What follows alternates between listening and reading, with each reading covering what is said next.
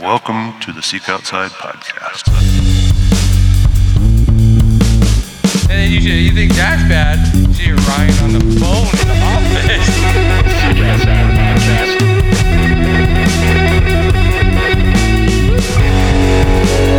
You like roast stamps, and I read play. Some people are just wired that way. I kind of feel like uh, where, like it, just looking from the outside perspective, obviously never done it. The the best thing to do would be just to have a, a pack raft, you know. That way you can kind of bomb up and down the river looking for moose, and then you know you can if you drop one upriver, you can you can float it down. That seems seems like that would be pretty sweet, nice and easy. But I don't know if I'd trust myself doing a whole whole float trip that's just so much so much uh, money and meat and all that stuff just locked into one like i've Raft. fallen out of yeah rafts are a little bit better but there's no way i would do a canoe hunt man you see these guys going down like that that yeti uh, film or, or whatever that was you know they they go down the river in the in the canoe and it's just like every single canoe i've been on has probably tipped once or twice that's just that's how they are. They're they're so sketchy, and to have your rifle and all that meat and the memories and shit like that just tied up in that canoe, it's not doesn't look fun. Yep. No, what Yeah. I have so many thoughts on all this, but I mean, there's a couple things that you know in my so two thoughts, but one is we've been doing these different types of drifts probably for a little over a decade or more of, of different adventures that involve boats or, or drift boats um, or, or rafts, and we've been jet boating rivers for a lot longer than that. Um, but I find myself kind of looking for rivers where there's less and less river and more hunting because Mm. every kilometer of river that you go on, you're dealing with a number of variables outside of your control, and and the risk goes up every every kilometer of river you're on. Um, you know, and and there's other there's so many other variables because like you said, you know, Ryan, like you know, there's nothing easy about a moose. Like No. there's even even the easiest moose that dies with its nose, you know, six inches from the side of the road, and you can get to it with a vehicle is still a project to get it into the truck. So it's just exponentially more complicated when you add, you know, a, some type of a raft or a pack raft or a canoe to it. It's just, uh, yeah, just a pile of work. So and all that work Yeah. on water means risk of you know Yeah. something bad happening. And my dad's already almost watched me drown once. We actually on a canoe in the Colorado tipped, and he sat there and watched me not come up for a while. so I'm, I, he might be a little, uh, a little, uh, you know, scared of, of that happening again. So But, Yeah. but I think it's a good segue to maybe what we're what we want to talk about. Yeah, yeah. like- Get an in, in, introduction first here, Dylan, because I don't I don't think anybody uh, knows who you are aside from the the title of the podcast here. But uh, yeah, we kind of just started shooting the bull and then got into a full blown conversation that we can lead into a podcast. So maybe uh, give us a an introduction first and then the segue. Sure. Th- thanks, Ryan and Lee, and thanks for having me on. And, and good to hang out with you guys. Uh, we've been chatting a little bit about hunting season coming up, and I and I, I kind of in that planning Mhm. time of year where you're kind of pulling your gear together and you're thinking about these hunts and expeditions and and how you're going to put it all together and stay organized. So I think that's what we're going to talk about. But um, but yeah, anyways, I, I'm, I'm Dylan. I've been doing the Eat Wild project here in British Columbia for about a decade, and it's really about making hunting more accessible to what I would say non-traditional uh, hunters. So folks who, who don't necessarily come from a hunting family where they've got mentorship and support uh, to become you know safe, ethical, and ultimately successful hunters. So I do courses and workshops and and create community here uh, where people can feel welcome and, and supported to go through, you know, uh, their uh, go on their own hunting journeys, and uh, kind of brings me to cool places uh, like like here and hanging out with you guys and having a podcast to have excuses to chat with folks and um, yeah, and just ultimately getting out on a lot of adventures and along the way. So yeah, it's been a good run for sure. So yeah, glad to be here. Glad to have yeah, you, happy man. to have you on. Yeah, definitely. Well, um, yeah. So, so today the podcast is generally going to be about you know it's hunting season. Everybody's uh, getting diving into their garage, dri- diving into their closets, pulling all their stuff out, and probably most people are saying, "Oh shit, I'm missing this," or "I'm missing a rain jacket," or whatever. Um, but I, I, Literally, Yeah. literally today. yeah, but um, but yeah. So we're gonna talk a little bit about uh, you know, planning gear, uh, gear planning, um, that whole situation. But uh, Dylan, so I kind of want to start off with a question. Uh, you are a person in just like what you do with Eat Wild. You see a lot of new hunters, um, a lot of people new to the space that probably have very little um, to no idea what to do in terms of you know their first hunting season. Um, my first question for you is like, is, is there anything that stands out to you, um, gear wise or planning wise, um, that new hunters could really benefit from? Well, I, I'm actually doing this weekend. We're doing our we do these field workshops, and we got a we're doing a, a backpack hunter workshop.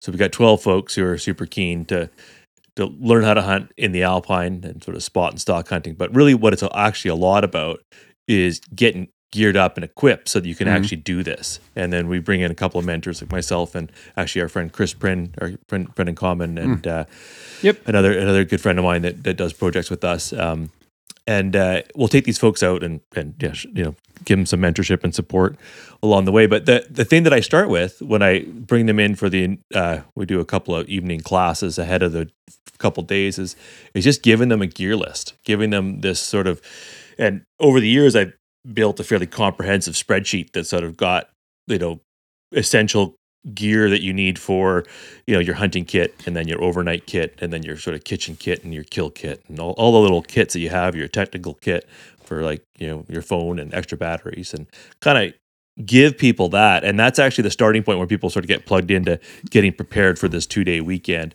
is to sort of look at that list and then they kind of get an idea of all the stuff they have to get their head around either at purchase or borrow um, or you know or or utilize you know something that if they've got rain gear obviously for skiing that's perfectly adequate for their hunting adventure.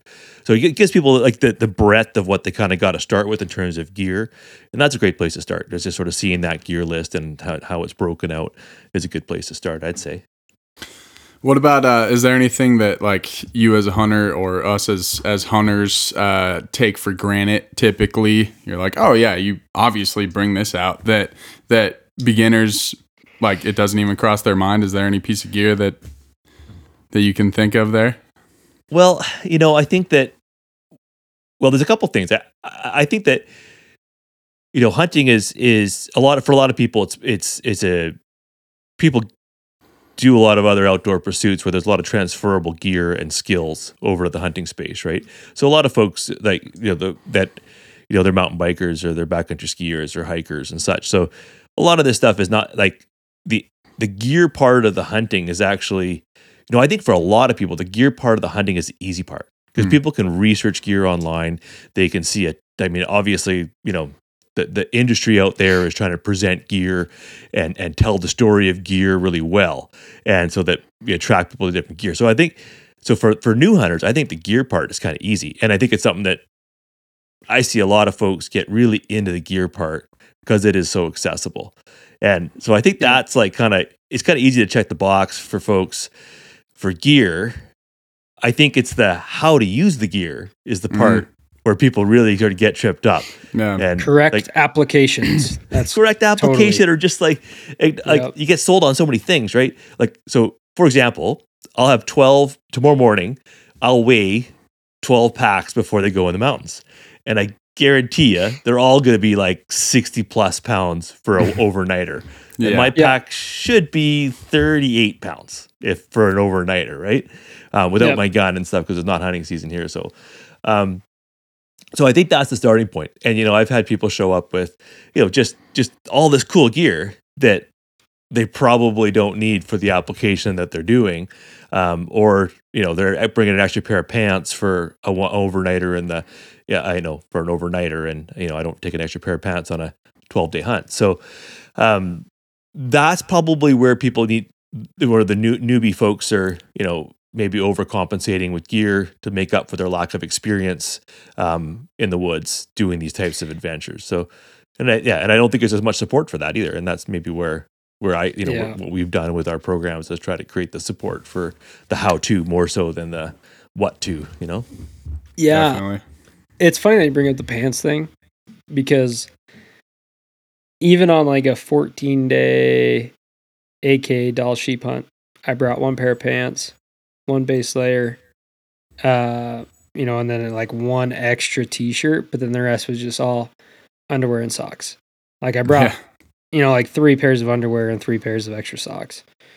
And even then, like that's not that much compared to like Yeah, 14 days when people when people are used to like, oh, I change my underwear and socks every day. I wear new pants. I wear Hmm. this new shirt. I wear a hoodie or whatever. And it blows my mind that some people like wear a hoodie one time and then they'll throw it in the wash. I'm like, you don't realize that you have a t-shirt on underneath that. You can just, but that's, I, I digress. But anyways, like sometimes it's hard for folks to get past what they're used to at home. And so then they like pack for like home, but in the woods. You know what I'm saying? Yeah. Well, and More um, pairs of pants, more jackets that they just don't need. I have a question for you guys. On your expedition hunts, do you do laundry? No. Yeah, I've I've never I don't think I've ever done laundry. I mean, you know, I'm just a I'm I'm a good smelling dude, so I don't really need to. Don't you know, I it, don't eh? shit my pants. It's all good.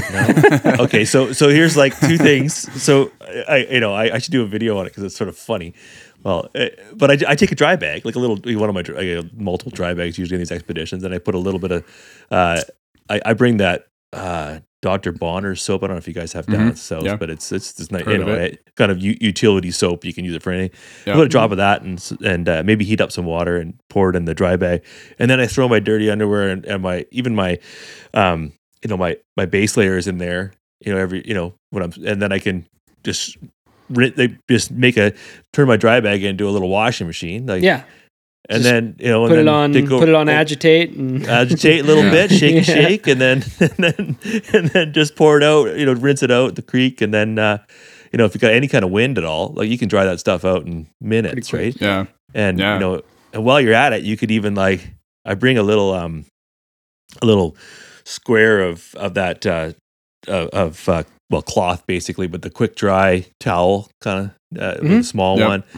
And then I basically just have a bath in the creek, and if I'm feeling if I got a little firewood around, I'll heat up some water so I'm like bathing in warm water. I get a little bath mid trip and do the laundry, you know, and yeah, That I feel would like a million bucks. that's luxurious, man. Yeah. I usually do what's called a whore's bath. well, Um, hey, you know, which is a like a w- one baby wipe, man wipe, Yeah. adult wipe, whatever Adult we want to call it, and and just uh, hit hit the hit, hit the spots. You know, well, that Um, that brings up a, a good point because um, I think uh, like in your gear preparation, that's one thing that commonly gets overlooked, which is the sanitation uh, aspect of it or or sanitary aspect. Um, you know, I I think I always bring I have a little uh, spray bottle worth of hand sanitizer in my Axe. Oh, yeah yeah okay, bring yeah. Maybe not cologne maybe not cologne if you're You don't hunting. bring Old Might Spice not. on your hunt? Nah, nah. Maybe if I'm turkey hunting and they can't smell me, but uh, no. Um, but yeah, no. I, I think that's a good point. You know, uh, bringing some sanitary items, making sure because one of the big things, especially I think you could probably attest to this, Dylan, is uh, you know the the big jump, especially if a hunter, uh, a new hunter, is has not been like a camper beforehand. You know, they're just kind of dump dr- jumping uh, straight into the deep end. Um, you know, there's a lot of things that uh, they might not they might not get in terms of how different it is uh, camping than being at home, right? And and so I, and I think sanit- sanitation um, is one of those things that you should bring from the house out into the woods. Now, obviously, you're not you, know you're not going to be clean out there. That's just how it is. But bringing some hand sanitizer, bringing like what Lee was saying, you know, some wipes to, to wipe yourself down after after day three. Um, y- it it goes a long way um, into making your hunt and your stay more enjoyable. And in turn, that makes it so that on day five, when you see, you know, when you see that elk up in that hard to reach basin, you're you're you're just that much more uh, willing to go chase after it. So I don't know if, if you have any tips for in in the sanitation. I, I guess you were just talking about laundry, but uh, is that something that you see a lot of people uh, who are new to hunting? You know, uh, do they go overboard with with sanitary items or? I, you know, I don't know. I mean, a lot of that stuff's pretty light, right? Like, you know, so you don't, you're not, if you're drinking a few, you know, toothbrush, obviously, and you know, some people cut the cut the end of the toothbrush off, and you know, but you know, I've seen people show up with a like a full tube of toothpaste. I'm like, you know, they make a travel version of that, and you know, there's ways Yeah, to save it a few ounces, right? Yeah. But I, you know, I, but I do think it's not something we talk about. Again, it's like you know, we spend a lot of time talking about gear, not a lot of time talking about, you know, you know, the one thing I would like is like how to poop in the woods, man. Like how many, Yeah. you know, like how to do that in a way that you know the next person that comes along doesn't either you know have to sort of come across it or you know or be impacted by it you know in any way and ideally not anywhere near water where it could really impact somebody.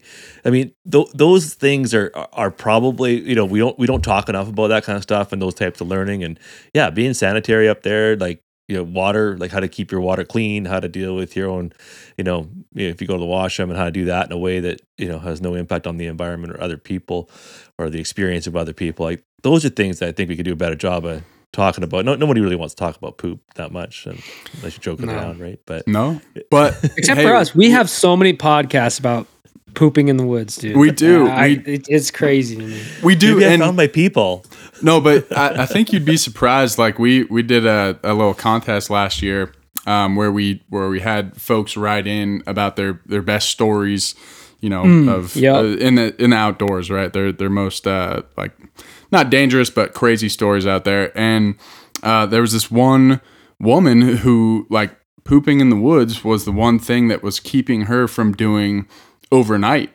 kind of stuff. Well, so her and her husband they like set aside multiple days to go out into the woods and the the the sole goal of that mission was to to poop in the woods. Now she ended up almost getting bit by a timber rattlesnake, so it kind of it kind of nullified the whole the whole thing there. But I think that's there's something to that. I mean, peop, there are certain people out there that whose experience will be diminished because they don't want to poop in the woods. So it's worth talking about. That's for sure. It's Oh, it's sure. the best part about hunting, honestly. it's be- pooping in the woods is better than than any animal on the ground. When it's cool, crisp out, and you're just there dropping drow, dude. It- Yeah. It's it's amazing. It's Yeah. freeing. poo poo with the view Yeah, Yes, exactly. exactly. Exactly. Well, I and I think uh, you know the the bigger concept here that we're talking about, not to just push it all towards shit, um, is is just is is being Last thing, yeah, uh, it's it's just being comfortable out there, and in your your gear planning, uh, you got to know kind of what what makes you comfortable, what makes it an enjoyable stay for you. Um, you know, and if you have to pack extra things, if you have to pack, you know, like we have a buddy, uh, Owen, you know, he likes packing a full like down pillow, um, a full size down pillow, an insulated sleeping pad that's like extra large. He likes sleep. He, he likes bringing the the zero degree bag even in the summer, all for comfort.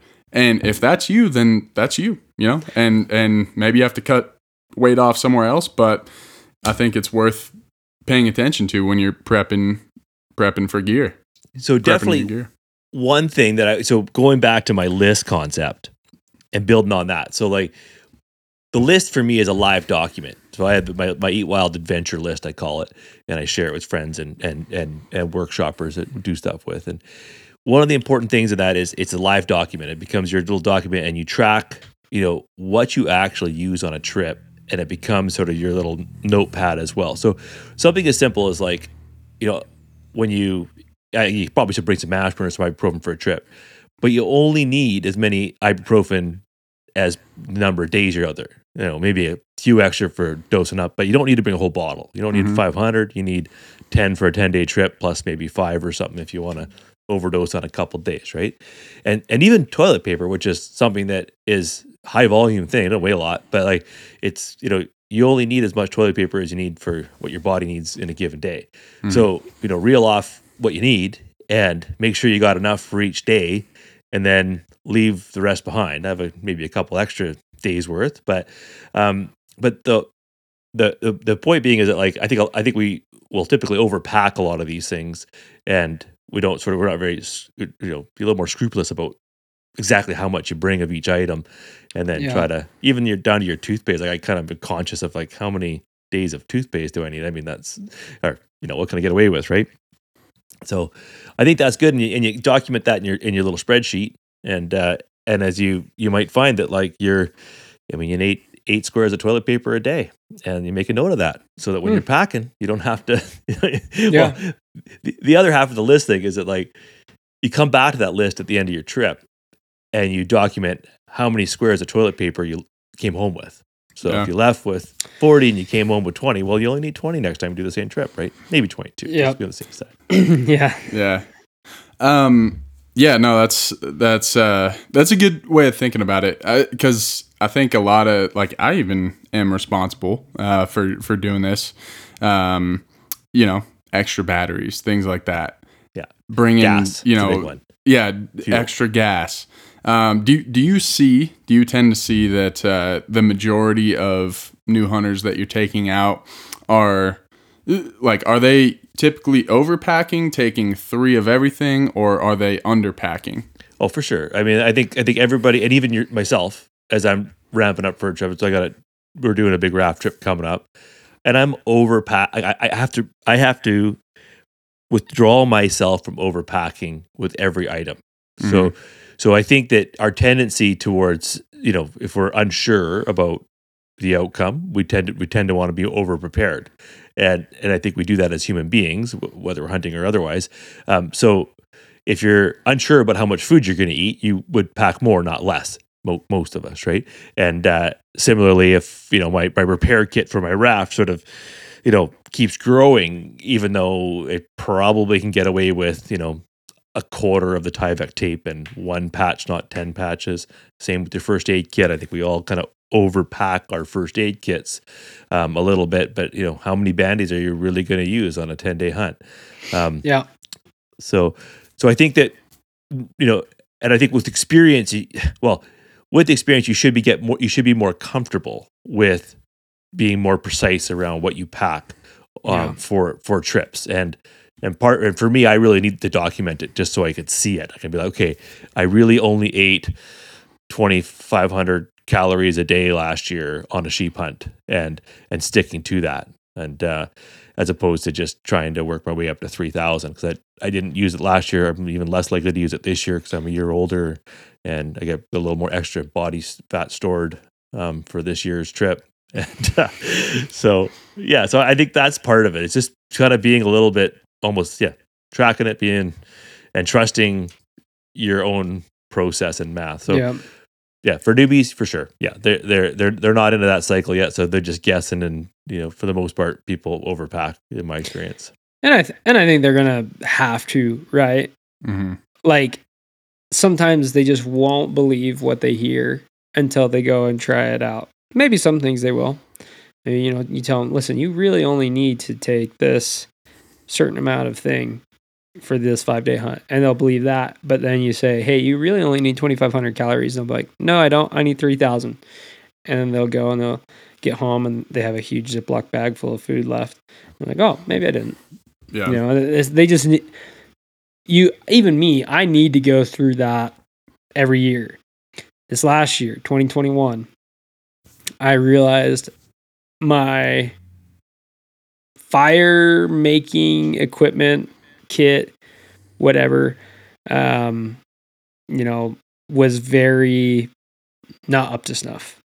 Like I, I realized like, man, I really need to get something, add something to this to where I can make a fire more easily just in case something were to happen.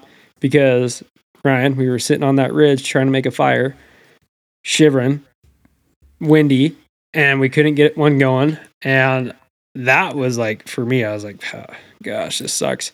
I'm I'm really still trying to pay attention to find elk, but man, my feet are cold, you know? Yeah. Um, well, yeah, and that was just a ridiculous. I mean, because if if you were in a survival situation we would have moved off the windiest ridge in in the Yeah. world. But no, I mean that's a good point. Yeah, I mean like refining. You know, I just saw uh, something on Instagram uh, that I want to try. It's those. Uh, I think it's like Doctor Sasquatch. Um, they're like fire starting plugs. Apparently they're waterproof, but it's it's basically it kind of looks like uh, like fiberglass insulation, and you can kind of rip it apart looks pretty cool, but it, it looks super light. Um, you know, it looks looks to like just on the eye test, it seems like it would work better than some of the other fire starting things out there, just because it's you can kind of break it up and it it uh, you know exposes more surface area to your lighter or whatever, which to me seems like it would work better. I don't know, but I mean that like that's one of those things. Like you you just got to keep refining it, and you know what I was like you you don't know what you don't know, right? And you can listen to you can listen to all these, you know, gear podcasts or or watch all these pack dumps on YouTube, but um, you know, but then there's always that voice in your head saying like, well, I'm not going where they're going. I'm going to this area where I will need this two extra rain jackets. And it's like, you know, but then you go back the next year and like, why would I ever need two extra rain jackets? I've never lost a rain jacket in the history of my life. Why would I need two extra ones? So I think it's just, you know, um, it, it's just getting out there, doing it, getting experience and kind of refining refining your kit and and doing like what you're doing lead like looking at your fire starting kit being like okay you know there's always there's always improvements to be made um to to basically everything in life you know? Um so, but uh, gear specifically there's always something new there's always something better to come out. Um so yeah i, th- I, th- I think that's a that's a very good point um i kind of want to kind of want to switch gears here uh dylan um and so you are a you you do all these awesome trips that I'm always seeing uh, up on uh, Instagram. You know, you I just saw that you after your wedding, your honeymoon looked pretty awesome, spending it on a boat. Um, but uh, I would say that most of your trips that you're doing, at least from what I see, are a little bit more um, expert level um, and require a lot of planning. Would you uh, would you just walk us through kind of like when you have a trip that you want to go on, what what's the first step that you take in getting that thing into reality? Cool. I like this question, Ryan. This is this is cool because uh, it's kind of like uh, you know we we have I you know I'm up here in British Columbia on the west coast, and it, we get pretty dark and wet over the winter and short days, and uh, like you need something sometimes. Like I get a little affected by the that that type of weather. I I, I get seasonal depression, so I really need to like stay positive and think and, and and part of my process for my own mental health is to look ahead at next year's adventures and Yeah. with any of these trips like if you're going to go explore somewhere and you're going to put together and maybe learn a new skill to bring on to that trip. Um, it takes a like, I, I start that planning process sometime you know after hunting season. So sometime in december i'll get an idea or I'll or the a- and then I'll and I'll reach out and I'll build a team. That's the first thing is you, you start thinking about the trip and then you you know sell the idea on a few people. And then once you got your teams then then you go into the sort of the planning cycle. And that starts with you know for me that's like a Zoom call with a couple of your your buddies um, that are down and you sort of look at some maps together and you kind of collectively get excited about that that idea and then you kind of delegate some of the jobs um, part of my my my Dylan's adventure list uh, spreadsheet also includes a tab for sort of to dos, like you know what what stuff do we have to accomplish here in the next year uh, to achieve this this plan. So that so and then and each you know each of the hunters or, or people on a trip you know may, maybe takes some responsibility in different areas. But some some of the things i would normally do though is, is start that research process which means you know I'm, I'm lucky i work for provincial government as a park manager so i'm connected with um, lots of biologists and conservation officers here in the province of bc so i can reach out to my network and say hey i'm thinking about caribou in this area or thinking about you know rafting this river you know, and you know, do you know anything about it? And and can you sort of sort of set me up and with a bit of information? So I so I start that process of laying out. There's research is a big one. Probably another big one that you know we start early is is um, you know your your skills and competency. So Lee, you're talking about that pack raft or your rafting idea.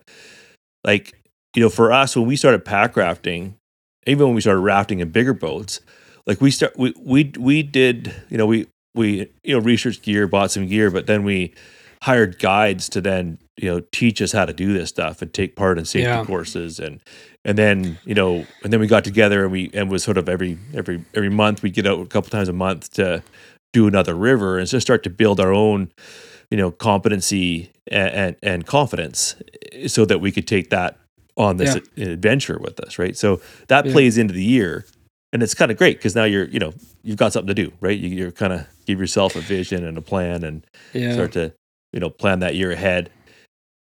You know on that ge- list as well is going to be the, the gear stuff. And i you know i'm fortunate because you know my gear my gear kit is pretty full. I've been patching up a few spots here and something comes out that i kind of want to check out you know or or upgrade on but i'm pretty solid on my gear now. But you know you know every year you you start thinking about what piece of gear whether it's a new piece of equipment like a pack raft or if it's uh, an upgrade you know a few years ago um, I I went I got a, a new pack from Seek Outside that's you know pack rafter pack and it's you know, waterproof and super light and kind of ideal for what I wanted to do. And and that would that you know talking to Kevin at, at Seek Outside you know kind of talked me into this idea in this pack and you know it's been it's been awesome. So that was like an upgrade for me over what I was doing before um, but you know for the most part you know building up your kit or improving your kit but it's for me that that process it starts like it shouldn't be right now. I shouldn't be on the phone with lee saying hey do you have a, uh can you help me out with the pack a week before elk season? Because you know that's not the right time to do it. The time to do it is february where you know you have a bit more time to do the research um, and uh, and get the stuff that you they have an option to get what you need and try it out and and yeah that's the other thing is like if you're gonna go get a new pack or a pair of boots like yeah. you want to make sure you're running that stuff well before your actual trip time. So Yeah, because it might not be what exactly you thought it might be, you know. So if you have the time to research and plan, one, you can probably dial it in a little bit better than if you don't. And then two, even if you do do all the research, you might thought, "Oh, I ordered this thing, and it's going to be what I want." Get it, and then you kind of test it out. You're like, "Oh, wh- well, maybe I need frame extensions, right?" Yeah. Just exactly like you with the pack. Maybe I need frame extensions, but I I missed that in my research or whatever because it was last minute or I just didn't dig enough or whatever. So it's always good to research ahead of time. You know, look look at uh, look at that gear list, figure out what you can get right this second, figure out what might take a little bit longer. Because I mean, everyone's got a budget, right? And maybe you can't afford everything on your gear list to just drop right here and there. I definitely can't. Um, my gear list is like a Bible length, probably. Like, there's just always stuff I want to try. Um, and I'm very guilty of being like a gearhead. Um, but what's the uh, coolest thing you've come across lately? What's the what's what's the piece of gear that you're kind of excited about, Lee? so the piece of gear that I'm excited about has to do with my fire starting kit, and that's Zippo Typhoon waterproof matches. I'm not a big match guy, but I saw these things and I, I was watching a dude. He he struck it. It started to you know it started flame. He stuck it in the snow, brought it out, and it was still burning. Wow. and they only weigh like a quarter of a pound with with the little metal waterproof thingy. So I was like, oh, I could ditch that, throw them in a Ziploc baggie, and they're super light. So I'm gonna try those. I'm always a little suspect of those waterproof matches. I, I, know, but like, I'm gonna try it, Ryan. Yeah, I'm gonna try yeah. it, and I will let you know. And if hey, if it's bad, you can say I told you, Lee. You could tell me that six ways to Sunday, but I'm gonna try it. Yeah. Hey, I mean, I hope they work, man, because you know matches do- are matches are nice. They look know, good, and like coupled with that fire starter stuff that you were talking about, that kind of like you know can get some structure to it and get Yeah. a lot of airflow through it. Um, I think coupled with that, it would basically start anything, even a Yeah. torrential downpour in Pacific Northwest, BC. I I uh I just got a, a butane torch, um, like a backpack. well, you know, like a like a smaller, lighter uh, torch. Um, b- but I'm kind of intrigued with that, and it was honestly I just got it uh, due to our last trip in uh, in Montana, Lee, because we couldn't get a fire started for to save our lives, literally. shit. Um, and uh, I was just like, eh, man, I wonder, you know, a butane. Obviously, you got the cold to deal with, uh, but as long as you keep that thing warm, I, I think you know you could probably get a fire started anywhere, and it's worth worth the wait there, um, in in my eyes. But um, What about you, Dylan? What what what's a piece that you're like looking at that you really want to get? Big sigh. Oh, so many of them, so actually, many to be honest, options. I, I'm I'm doing my first trip this year with a with a buddy of mine that does have relationships with um with companies. So I'm I got a couple of pieces of gear that it'll be interesting that that I have to wear because they match the rest of my gear. If you catch my drift, so, Yeah. so that the photos look right or whatever, right? So it's a great opportunity for me to go and, and, and do something like this. But it, it means I'm switching out different a couple stuff. pieces of gear that I'm not, you know, 100% comfortable with. So it's good I got this weekend coming up where I'm doing a trip and I can try out some of this new stuff and make sure it, it's going to work for me. But um, so that that's kind of an interesting concept. Just not really used to that because after you know getting pretty comfortable with what I got, trying something that is not necessarily my my on my program, but it's quality gear and uh, I'm sure it'll be just absolutely fine. Just getting used to it, right? Um, yeah, I, I think. Uh, I mean, I'm hoping. I think. you- I think Lee. You were. I think we were talking about getting on one of those little sil tarps, or the little ultralight tarps from Seek Outside, and uh, that's something I would like to try and um, play with a bit because it's got a, a little bit more tech tech in it than the current um, tarp that I'm using. I I've always put, packed a tarp with me for rigging, you know, in in rigging up to stay out of the rain. Just a Yeah. little like that's what one one one pound three ounces or something like that. It's enough tarp for two or three people to huddle in, out of the rain. Um, but yeah, looking forward to, to checking that out this year. Yeah, the DST. Yeah, I Yeah, think is what we talked about. Yep. yeah, I saw th- I saw that on the, the the gritty guys were running one of those on one of their trips and Yeah. and, uh, DST cool. is f- firing away, and I I know I work for Seek Outside, so I might be a little biased. But in terms of tarps, like it, they seem like pretty a pretty saturated um, field, right? In terms of like tarps to use in a hunting situation or just in an outdoor space at all. But the DST is sweet just because of that one feature that lets you, you know, set it up in I don't know the a dozen yeah, different three- ways. Yeah, the the trek trekking pole patch in the middle. Yeah, And- and, there's and so the much more. You know, like there's But, so many more ways you can set it up. You know, just d- depending on your terrain, your your vegetation features, like how many trees you got around. Like it's just the possibilities are endless with that thing, and I, I love it to death. Yeah. Um, so Dylan, what are you what are you typically looking for uh, in in a new adventure? Like if you got a new trip on the horizon, what what's the one thing that you are seeking? Obviously, you're looking for a new animal, but uh, but like, what else are you looking for in an, adventure? I think you'd find common ground amongst all the adventures we've done. I mean, num- number one is wilderness and seeing a piece of wilderness. Um, up here in BC, uh, um, a number of the provincial parks or that we can we can hunt in, our, in a number of our parks, and because they're just these huge, like vast wilderness provincial parks that are protected. So I, you know, I and as and I, you know, I've been doing, I've been a park manager, or park ranger for twenty five something years or something like that. So you know, any chance you can go to another park, there's over a thousand provincial parks in BC. So you know, my goal is to try and get to as many of them as I can, and and some of the ones that you know, they're it's a hundred mile float plane ride to get to them. So if you're gonna fly somewhere, why don't we just go to a you know one of my parks and um, provided it's okay to hunt there and um, check it out. And that's part of my you know. Uh, yeah, just the Yeah. remoteness is key and the wilderness and just seeing a landscape that you could, you know, not otherwise see unless you had to create some type of expedition to get there. Um, That's Uh, man, yeah. that's what I like too. Is just like looking at a map, finding a spot, going there and seeing it with your eyes and putting your feet on the ground.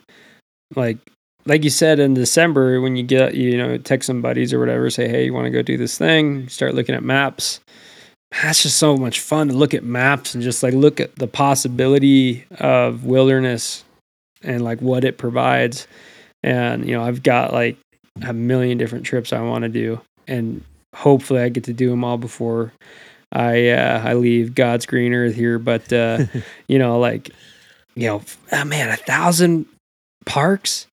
thousand That- parks I- in BC. Yeah, that's- how- where that's do you insane. start? You know, and, I you know. like Well, that's a good segue because you you guys are about to put on a e scouting course. Am I correct there?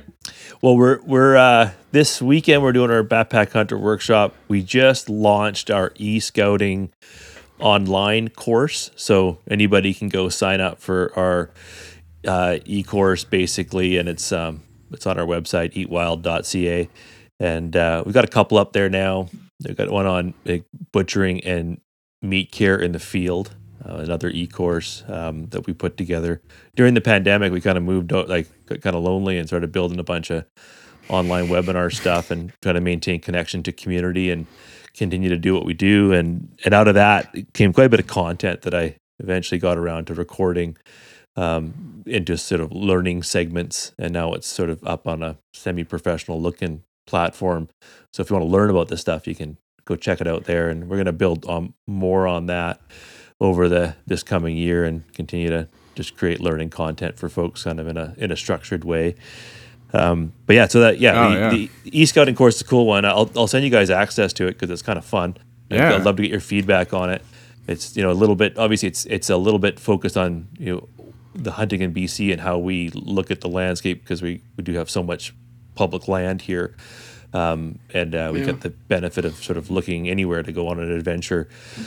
Uh, but nonetheless, there's some great great tools to to to look at before you head out, and that's a huge part of the planning process that you eventually get into. Is that you know getting out of that micro level, like you get those big ideas as to where you're going to go and what where where you're at, you know, which say park or which area of wilderness you're going to fly into. Um, then you're going to pick whatever mode of you know, are you going to bring pack rafts, or are you going to hike, or are you going to fly in, or are you going to you know just hiking off the highway? All of those questions happen, but then there's the the the sort of the much more micro approach to figuring out you know how you how are you going to get from say the lake up to where you think you might actually find an animal. Um, so that route finding to get you know from your access point up into the huntable areas and and for many places here in BC that's that's tricky because it's this big country. Uh, there's a lot of terrain that's not very hospitable, whether it's blowdown or steepness or just generally not cool. well, and there's like a lack of trail system. Oh yeah, In the lower 48 of the US, it is surprising. You you will look on a map and there is a designated trail there that's like named, you know, and, and on onX or where whatever app you use, it has, you know, like the the the steepness grade. They know they know it's there. It's there for anyone to find, but where you guys are going, there's no real trail at least for most of the time if I am understanding correctly. There, there- yeah, there wouldn't be a rec. I mean, there are recreational trails for sure in some of the higher destination areas, but you know, typically, you there'll be well, there's there's always a trail there. There's always a way up or down. And you Sure, know, but uh, no uh, like designated. no, no designated trail, no no maintained Yeah. trail. There's often game trails or just the, you know, and that's something that we, we talk about a lot and as we get more advanced in some of these workshops that we do is like, you know, what type of terrain features would offer the best chance of there being a trail on them, either a game trail or where there's been a, uh one of our hunting outfitters has built a trail. Uh, those trails are, oft, are often secret trails because they Yeah. don't necessarily want the public coming in and using their horse trails or their access trails. But if you kind of, you know, you, it doesn't take there's only a couple places you may or may not be able to get up the mountain. And often there's going to be a horse trail going up those spots if there's only limited places that it could possibly be. And, and that's part of that e scouting process is sort of doing that analysis of your slope and aspect and terrain cover or ground cover, and then you're like, I bet you if there's a, if there's going to be a horse trail, it's going to be right here. And So generally, so that's right. That's so that's kind of what you're looking for is like the type of cover, ground cover that's that's there, the slope of the trail when you're looking to see if there is going to be some sort of trail there. That's that's what you're looking at to see. Kind of, yeah. You also got to think about horses, right? Like horses are kind of, you know, they they're gonna they, they don't mind going up and down. One thing, I mean, uh, you you and I mind going up and down when we got a backpack on. We want to go up and that's it, right? Um, we don't want to we don't want to, but and and they typically horses don't love steep stuff. They like they solid ground if they can get it. Um, so you know where we might take the shortest route as as backpack hunters um, because that's looks like it's the shortest route and the easiest. Um, I think a couple things with you know horse hunters will will look for longer ridges that are, are continuous. Um, you know, whereas you know as a backpack hunter, I might look for forested areas, forest cover areas, because I know that at least that there's not a lot of brush underneath the forested area. So if I can gain a lot of alpine or uh, elevation while cruising through the forest, it might be less dense the under understory. But then say horses, they might actually like they don't mind going through more open uh, areas because they're you know a four foot high berry bush or willow is, is nothing to a horse, but it's it's hell to a backpacker. So there's some differences that you'd be looking for between whether you're sort of piecing together a route as a backpacker or, or piecing together a route as a horse person. So Yeah. um, sort of things I'm thinking about, anyways. And a lot What of are- times, like we'll like as a as a horse packer, we'll switch back often. You know, like we're not worried about having to switch back a few, you know, maybe even half a dozen times up a up a certain face. Um, as long as as long as we, like you said, got the footing, and you know, as long as your string isn't like a mile long, you know, your string is Yeah. not like twelve horses deep. Um, so what are what are some of the other things that uh, are as as you go through your e scouting course? What are some of the more advanced um, tactics uh, aside from you know maybe finding where where a trail is? What are some of the other concepts that you guys dive into? Well, I think one thing that a lot of folks, you know, I certainly when when when, when I'm teaching po- folks in person, like the fundamentals of navigation is a good one. Like learning about you know how a compass works and uh, and you know, but probably learning a little bit about how landscapes work, like um, you know where you're going to find water and where you're going to find ridges and how sort of mountains sort of come together as terms of ridges and r- ridges and how you know kind of starting to develop a bit of a language of mountains in your head. I, I don't- I haven't quite got the right way of telling these stories. Well, it's coming because I've been doing more of it now. But but like when I look at a mountain, like I, I look at lots of stuff going. If I'm stepping back, I'm like, okay, well that's the ridge I'd go up there. That like looking at that different. Um, you, just looking from afar, I can see the different um, uh, types of tr- uh, ground cover that'll be on that mountain. I can see where the where there are um, terrain traps or no go zones where you just physically couldn't get through.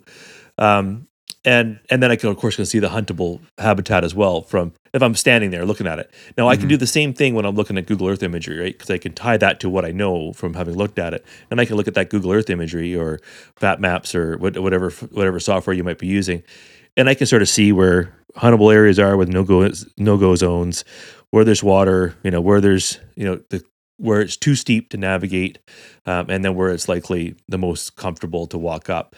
Um, and and starting to kind of really be able to see that and interpret that from both your imagery and then to be able to go to the next step which is to really understand how topographic maps work and how contour lines work and how and what they're actually telling you in terms of both huntability and access and also safety right? Like that's the other thing i think that we i think a lot of people take on more mountain than they can actually do safely. And i think you could really see that when you start to look at topographic imagery or maps and the contour lines and if they're really close together that pretty much means it's a cliff and you can't go there Yeah. Yeah, Um, but That- that's the best way to explain it too. Like, you know, like topo for dummies. Lines are far apart, easy walking. Lines are super close together. You, you could fall and die. You know. yeah that, that's one of the good things about onX and and you know these other digital mapping softwares right now is it it makes it so much easier to kind of uh, you know interpret that topo topo map uh, to you know because all of them have the 3D uh, function now, so you can you can throw the the topo map on and then turn the 3D on and be like, oh okay, you know, looking at the topo map, I thought I might be able to hike up that. Looking at the 3D, ain't no way. And I, I think Yeah. uh, you know that's that's one of the things about scouting that uh, that a lot of people you know maybe misjudge or or or don't think about or I don't I don't know what happens there but there's a lot like you can look at a map all you want but until you get there and put your eyes on it you know you, you really don't know and and it's the same thing with like like planning a hunt right? Like you can plan like oh we're gonna go to this meadow the first day. But until you get there there's there's really not much. I mean you you can scout and find all these good spots and, and like finding water is a is a big one right? If you're if you're backpack hunting um, you know finding water is probably the most important thing because so especially if you're going early season like down here archery elk um, you know you're burning a lot of a, a lot of water. You're sweating a lot. You're losing a lot of water uh, high elevation. Um, so so having some spots where you can just you know that there's water um, and key thing knowing that there's water right? There's a lot of seasonal streams that you see appear on topo maps. Can't always rely on those. Um, but yeah, I, I, I just think that's uh, you know, e-scouting is awesome, and it's it's a tool that especially for like your planning stages, uh, it's so great to in the off season just be able to dive into a map and be like, I want to hunt or or hike into this area, but I I just find there's so many spots where you're like, oh, that looks good, and then you you drive up to it, and from the from the spot that you thought you were going to access it from, you're like, oh, there's no way. There's no way I'm going to do it. So, Well, totally, Uh, and I think that's where you know the other piece of e-scouting comes in is your access. Like how, like Mm-hmm. you, you might circle a spot that's like awesome habitat and it's going to be super huntable, but how are you going to get there? And and for us in BC, we have a lot of uh, Forest Service roads, so logging roads. So Mm-hmm. you know that's part of our e-scouting too, right? Like just navigating logging roads and which ones are active and which ones are deactivated and which ones are navigable, and then looking for logging roads that may climb up close to this piece of habitat you're hoping to get to and then psyching out a route from there on those ridges I was talking about to there. But then the, the key exercise is to do that measuring, right? And and I, I imagine onX. I've never used onX. We have something called um, iHunter uh, up here in, in Canada, and, and they do a very similar product, I believe, to to the uh, onX Maps folks. Um, but you can draw a line, like you can just take your cursor and kind of draw a line from where you park your truck up this ridge you think you're going to try and get up, up to where you think you're going to start hunting. And if that line is like 12 or 13 or 15 kilometers up a hill, like that's a that's a pretty big commitment. Like Yeah. Yeah. that's a lot bigger commitment than I'm willing to make to get into an area for the most part with a full pack on. Especially if uh, you're like looking to kill an elk, you know? yeah. So you take exactly. Like yeah, Yeah. sheep for sure, but like after that, yeah, even a mule deer, like that's a that's a haul for a Yeah. to get a mule deer out. Like you know my, you know, some rules of thumb for me on tr- like you know, like I think we hiked about five or six kilometers from the river up to our sheep's camp. That So was- that's what, that like was- two and a half miles, right? yeah, two and a half miles. yeah, I yeah. guess two, two or three miles, and like Yeah. that was still a four or five hour grind up. You know, looking for the Yeah. trail, losing the trail, finding the trail. You know, it's hot, buggy. It's just awful. Like it was like yeah, I think probably six hours of not very pleasantness, and that's like that was like like I said, like three or four miles. Like it's not not a lot. So if you can times that by three or four.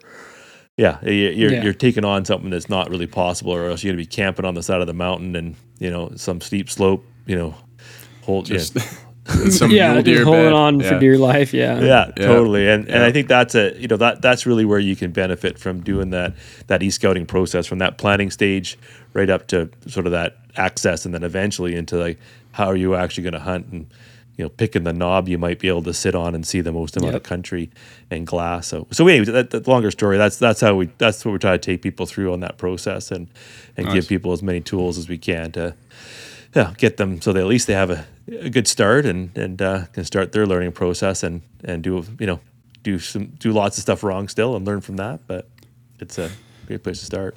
Do you think that uh, that new hunters nowadays are? Um, do you think that the like, th- obviously the the knowledge is there, right? YouTube and all that stuff. Like, there's so much knowledge you can you can kind of jump, um, like like even when I was growing up, right? Like there wasn't e scouting, there wasn't. It was just topo map scouting, and if you wanted to to find a map for a different area, you had to go buy it. Um, but then all all the tactics and and tricks and stuff like that on podcasts and stuff like that. But it's it's a lot of information, and my question is, do you think that um, do you think that hunters' success rates um, like like if there was a, a graph right where it was like number of years spent before the first animal killed do you think that's shorter at all with all this information or do you think it's it's roughly about the same because it's still just it's still just hunting It's just hunting. I mean, that's the funny part. Yeah. Yeah. Like there's there's uh, that's a great question actually, and I and I I'm gonna do a survey. I've been doing this for ten years for Eat Wild, and I and in our ten year anniversary, I'm gonna send a survey out to everybody that's done one of our courses, and I want to get this feedback as to like kind of what you're talking, like you know how much. How, you know, how many years are you for success? You know, what, what were the barriers? What were the perceived barriers? What were the actual barriers? I'd love to ask all these questions to all these people I've met in the past 10 years because it would, it would tell a really cool story, I think. So I, I'm keen to do that. So I, I maybe I could answer this question, you know, Later. in, in, in a few months from now if I get around to doing this. But um, but my perception of things is like there there are some real real big ups when it comes to the current technology, and probably the number one thing I think that's added to you know I I spent a lot of time trying to make sure that I wasn't hunting on private land using uh, topographic maps and uh, and my old GPS that just ge- basically just gave me a mark and no mapping and and that was cumbersome. But you know, nonetheless, you know, we once you sort of mark everything out, you're like, know, that rock is in private land. That tree over there is outside of private land. If we walk up uh, in the northeast direction, we're all good. So I mean, like you know, like I figured that out when I was 14 years old, and I've been hunting the same hill ever since. Now I got really good mapping that tells me exactly where the, the fence line. Sh- you know, there's no fence there on this particular piece of property I'm referring to. And it turns out, yeah, I mean, I could have probably dragged the deer out 10 feet over closer to the property line, which may have been a little easier to get it out to the road. But at the end of the day, like, it's really made no difference in my overall hunting success having access to this stuff. And it hasn't, I mean, like, I don't, I don't really think it makes as big a difference as we all like to think it does. Um, you know, there's, there's this moment, and I don't know if you've experienced it, where like, you know, you, you do all of this research. And I remember this when we flew into the Cassiars a few years ago, and we like we we e-scouted the heck out of this lake and area that we were going to go into, and there's like four main drainages that come down into this this this lake, and and we as a group we were had multiple Zoom calls, like scouring this and looking at all the different aspects of how we're going to hunt it and where we're going to look for sheep, where we're going to look for caribou, you know, where we might find goats, and we had it all kind of dialed in, right? And we flew into the lake, and the airplane took off. And I don't think any one of us took out our phone again and looked at a map yeah because you're just looking at it. You're Hmm. like, okay, there's goats over there. We can make it through that pass. Let's go around here. Oh, that looks cool. Let's go over there. Oh, let's go over there. And that's Yeah. it. Like, I mean, like, and and all of this e scouting and and and we were e scouting like three days away from our camp now. Like in our efforts, right? You can only get so far in a day. Like you can only get five kilometers in a day. So why are you e scouting 20, kilo- 20, Yeah. 20 kilometers away? Uh, you know, it, it- it's sort of in reality, like a lot of the stuff, like once you're there, you know, it's just hunting. yeah And yeah, That's that's how I feel, and I I kind of almost think like sometimes, like I think there's certain things that are are awesome. I think uh, like you know like what you guys do butchering, um, butchering meat. I think that is super important for people um, to get more when they are successful, right? To to be able to make those cuts of meat, um, to be able to make that bone in tomahawk steak or whatever. Right, and I think I think the e scouting is good, you know, for knowing where you're at. I think uh, electronic maps are great because everybody, you know, you already have this this built in. Like in, in the past, you know, the, the to get a Garmin, um, you had to first buy the Garmin, and then you also had to buy all the all the downloadable maps that you get them on your computer, Yeah, and the then you little micro them. SD cards or whatever. Exactly. Yeah. Yeah. And uh, so I think that's great. But I think like some of the almost some of the tips and tactics, um, you know, because if if two guys are listening to the same podcast where they're saying, "Yeah, make sure if you're looking at this area, uh, you're looking for north and south, you know, north and south facing uh, ridges, and you know, you want dark timber on the on the, you know, the the north side, and then uh, openings on the south." Everybody's going to go there, right? They're going to be like, "Oh, that's that's where I got to go." You got to look for wallows, right? And so, I, and and same with like elk calling. I, I think that especially, like I, um, I, I think people tend to, you know, you hear these podcasts and they're talking about, you know, um, like bugling over another elk while it's bugling, right? And and how that's always going to work. Well, I've been on I've been on public land and it just does not work like that. That's just that's a that's a fact. Like maybe some places it does, right? But in Colorado, at least where I hunt, uh, when the elk are bugling, if you do that, that thing's running off the complete other direction. That's just Yeah. not not how it works. So I think like in in some regards, sometimes it can almost do the opposite and and make your hunting harder. And I think the the number one thing that you can do to be a better hunter is just hunt and and do it as much as possible. And I think there's so much value to hunting the same area or the or the same you know mountain range every year and learning you know what those animals do in that specific spot right because like it's that's so much different and and that's something that you can't put on a podcast or you can't teach somebody where like you know where where I hunt you know like I'm just making this up, but in the morning they, you know, they come down to this creek to get water or whatever, and then at night they they go back up, but they take this game trail, not the other game trail, and it's like, you know, that stuff is just it it has to be learned. Either you can either learn it from somebody that's already hunted there, from a from a hunter, or just by yourself. So I I just think it's interesting. You know, I, like I said, I think some of it's really great, but I think. uh like you were saying, some of it's just getting out there and hunting. That's the only solution. Yeah. so Yeah. I mean, it's just like they're at the end of the day, they're critters and Mhm. they've got, you know, they're somewhat intelligent. That mean meaning that like make decisions based off of like a myriad of things. So we can't just say if you bugle this at this moment, they'll do X. mhm. But if you bugle at this moment, they'll do Y. And, Yeah. and, and you know other things. So it's just like there's nothing that's gonna beat time in the field and like you said, historical knowledge to pull from. yeah, Because every year it's gonna be different. And you can every year you hunt there, you're gonna be like, Oh, well, I know from the years that they could be here, here, here, doing this, that, or that.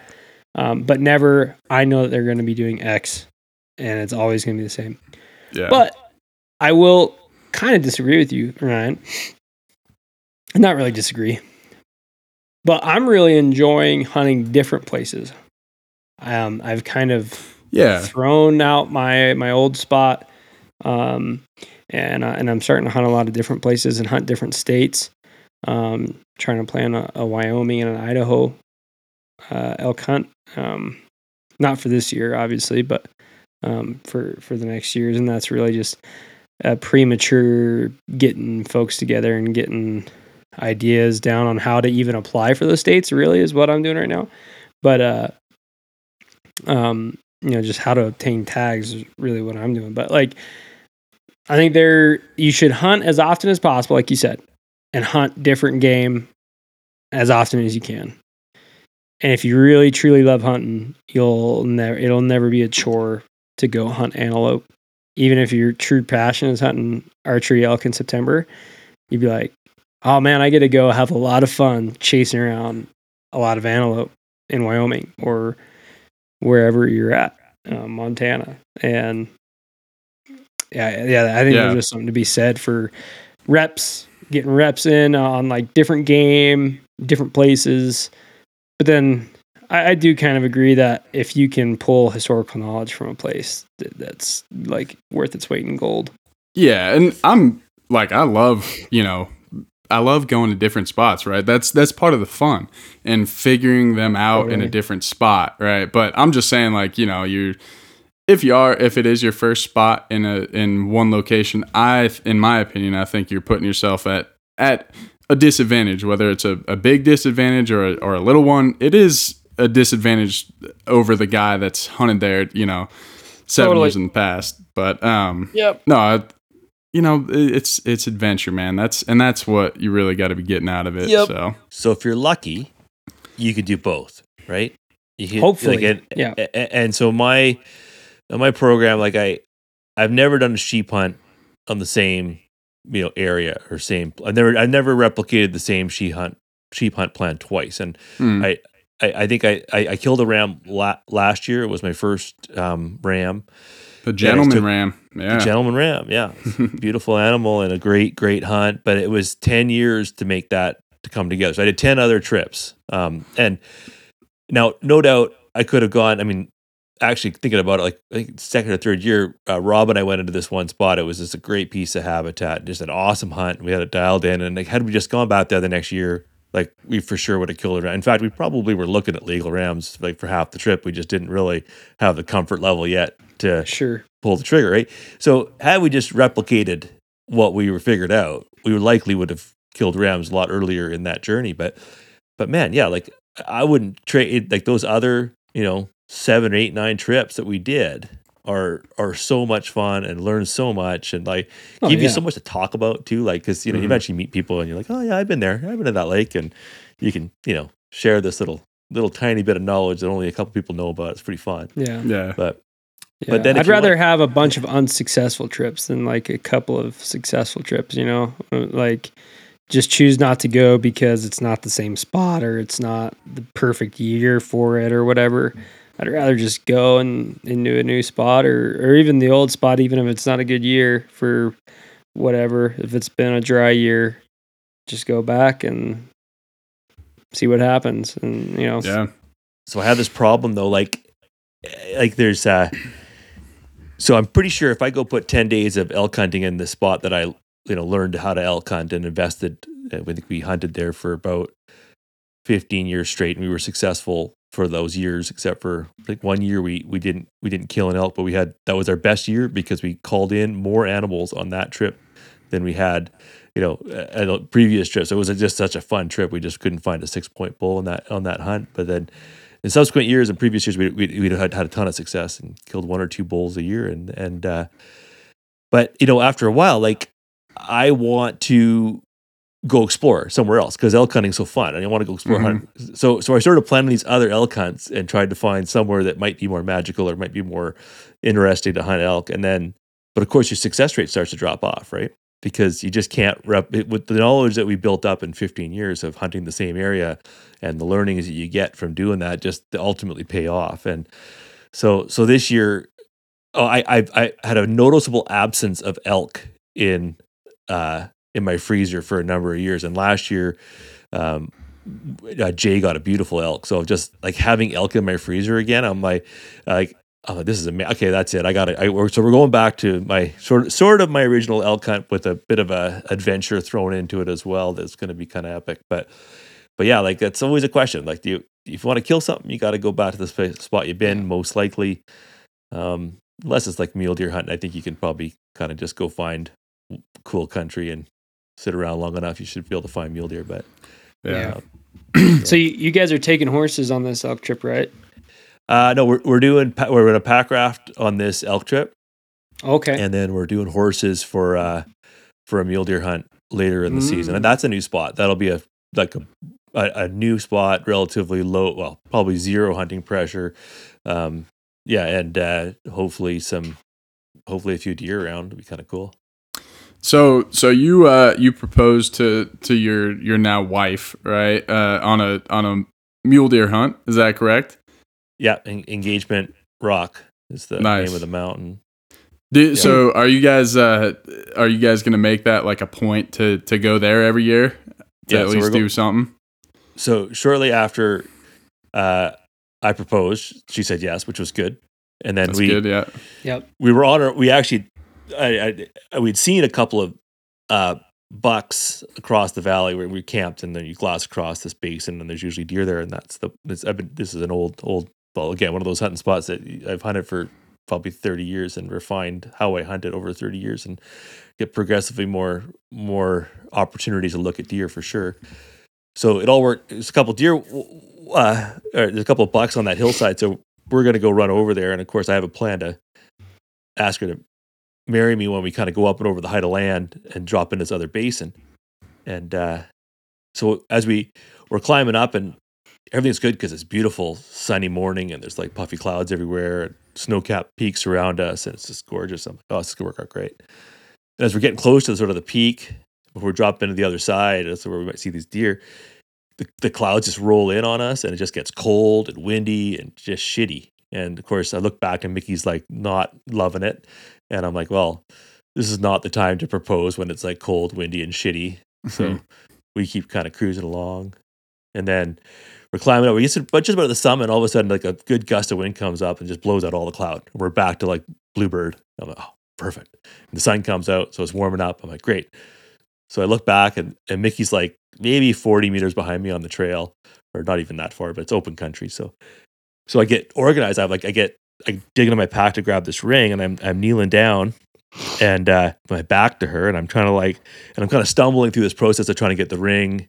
I actually picked up some lichen. I was trying to set the ring and lichen inside the box, and and uh, just as I've kind of got my act together, I could hear her footsteps behind me, and I swing around. And I'm looking up, like I'm on one knee looking at her, and she's she's like looking right past me with her binoculars up, and she's like, Dylan, Dylan, and she's like kicking at me, trying to get my attention, and lo- lo- looking down at me, looking through the binoculars. And of course, she's like, sheep, sheep, and I, I, I look over my shoulder, and there's like a herd of sheep, uh, maybe like 50 yards from us, all just hanging out, checking this out as to what's going on. And of course, she eventually sees what's going on, and it all get kind of worked out from there. But uh, anyway, we had witnesses. That's These, awesome, uh, dude. this herd of so sheep great. Holy checking cow. us out.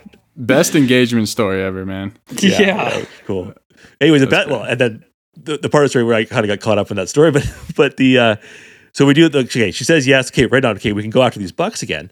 So now we we, we cook off down the hill now, and we got great conditions, and we we get up to this ridge where we think we're going to find these bucks. And like honestly, like I've been on this till like I said, thirty years, and I've seen some beautiful deer. And there is this stomper of a mule deer buck, like look looking out over this beautiful landscape, about 300 yards away from us on the ridge next to us.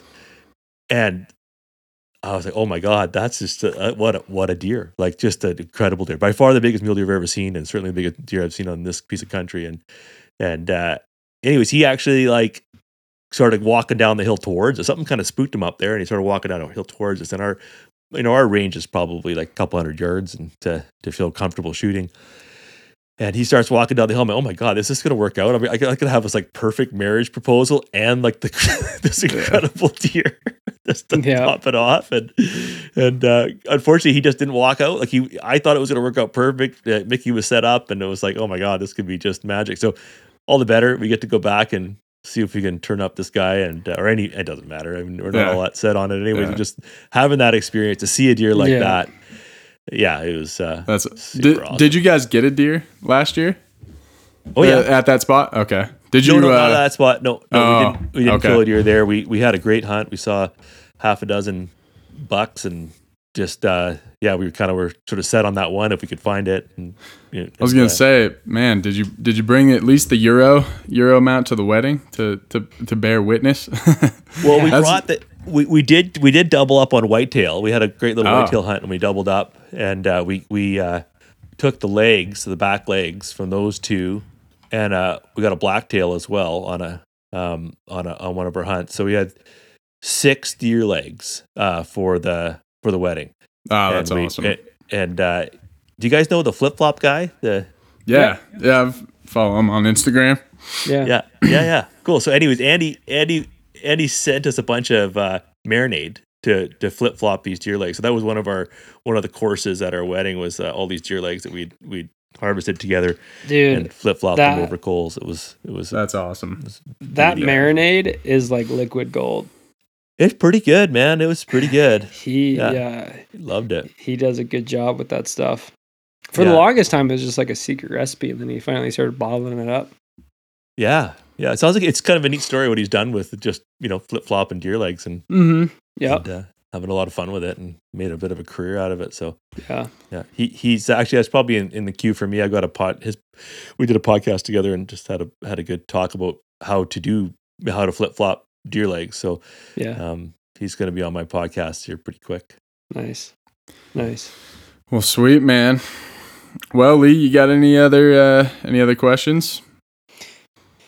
Yeah, what's like what's like one last minute thing that you're trying to pick up right now that you or maybe not right now, but what's like one thing that you usually find Dylan that, that you're leaving to last minute?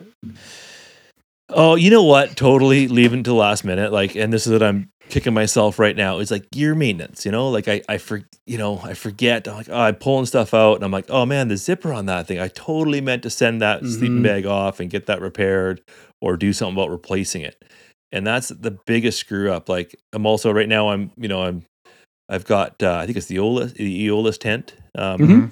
and you know, I've had a hot piece of Tyvek sitting in my garage for six months now, and some grommets. I keep meaning to make a good ground tarp for it, uh, and and uh, and I'm like, oh damn! So he, like I said, I got I got to take it off tomorrow morning at six in the morning. I'm just like scrambling to do these little bits of maintenance, and it's something that I could have done six months ago in the middle of winter, but here I am, you know, going down the list now. So I think I think gear maintenance is a big one. I think we don't take care of our gear nearly well enough as we should, considering the cost of it all.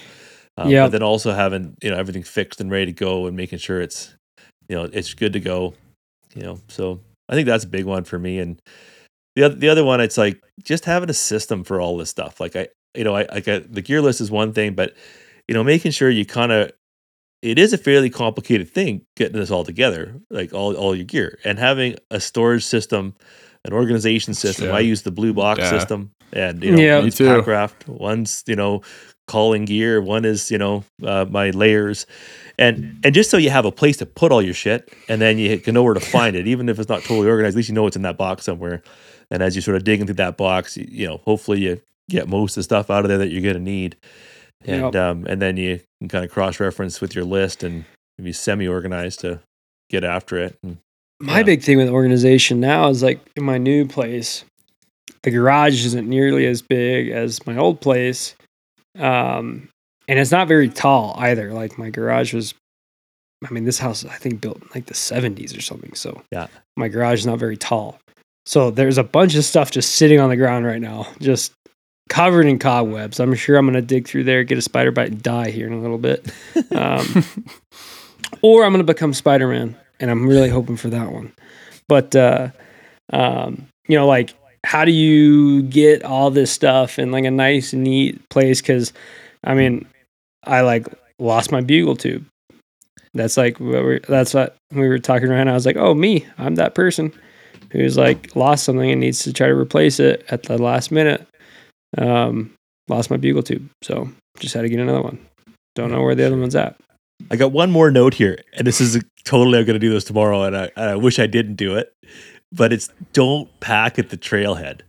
So like Ah, yeah. Mm, yeah. like you know don't just show up at the trail with your three blue bins with all your shit in it, and then just start going Mhm. throwing shit in your pack. Like I, I'm trying to That's get to a place Yeah. where I. I, I gotta pack my bag tonight. It's gonna be sitting on the couch. My gun, my s- my binocs, my chest harness, everything I need is my boots are gonna be sitting there.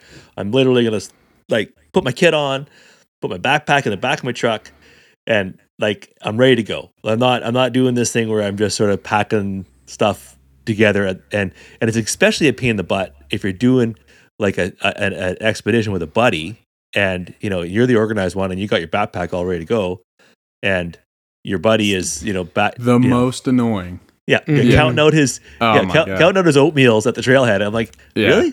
Like you didn't Yeah. do that last week when you had some time? Like, yeah. you- That- yeah. Man, yeah. It's Don't just be that prep- guy. Preparation. Don't be that guy. Don't be that guy. Because when you get to the Don't be that you're like, guy. you're like, I want to get out there. Like that's my thing, dude. I'm so quick from getting to the truck to to leaving, you know. And when when I have to wait for people, it's very annoying. So Totally. don't be that guy. Don't be that guy. Pack so, I start, home. so I've started doing like, uh, like even to the point like, you know, and I'm fortunate 'cause I got a lot of extra gear now, uh, but I've just got my truck kit, right? So that's going to have like my driving clothes. It's going to have an extra sleeping bag if we're stopping overnight and crashing on a buddy's floor somewhere. But just like you know, try you know if you're gonna have a bit of dupe, maybe, it's your heavy bag, maybe it's your old Therm-a-Rest, but you just like have that separate, like and then just throw that in the truck and throw it in a duffel bag. That's your truck kit. It's Yep. good to have extra stuff like that in your truck, anyways, just in case you get caught overnight in the truck, whatever. Um, but yeah, like that's to me that a second toothbrush. That's not hard to do, right? So you don't have to you know dig around. Like so, have a truck kit, have your bag ready to go, and make sure at the end of your trip you go dig through your pack and go, hey, did I use this? Yes, no. Did I use these batteries? Did I like look at how the food that you have left over and go back to that gear list and make a note of it so you know exactly how much fuel you used, both the gas and your and how much food fuel you used. Like so just yeah, and then and then you'll you'll you feel more and more prepared and organized next time you you know get ready for Yeah. one of these trips for sure. Totally. No doubt. Well, I am appreciate you, man. Super, super uh, guilty of doing a lot of that stuff. Like Yeah. not like not packing path. at the trailhead, but like just like being disorganized and then you know scrambling the night before or whatever. So Well, we're all gonna do it. It just how organized of a scramble can you do? That's the that's the trick, right? How go. organized can you be disorganized? Yeah, Yeah. no doubt. Cool guys. Fun well, sweet out. man. Yeah, I I really appreciate you uh, sharing your knowledge. Um, you know, the perspective of somebody that deals with with new hunters a lot. I think is very useful in gear preparation and trip planning. And uh, yeah, man, always good to have you on the podcast. And uh, yeah, we'll have to link up uh, maybe in the spring and see how all your trips went. See what the success rates look like, and uh, yeah, man. I can tell you right now, it's going to be a hundred percent success rate. Perfect. That's what we're looking for. Yes, Yeah. sir. 100 percent on the adventure, anyways. Yeah. Yeah, Yeah, exactly. there you that's go. yeah, that's There true. you go. Yeah, Yep. it's always a hundred percent success rate. Yeah. yeah.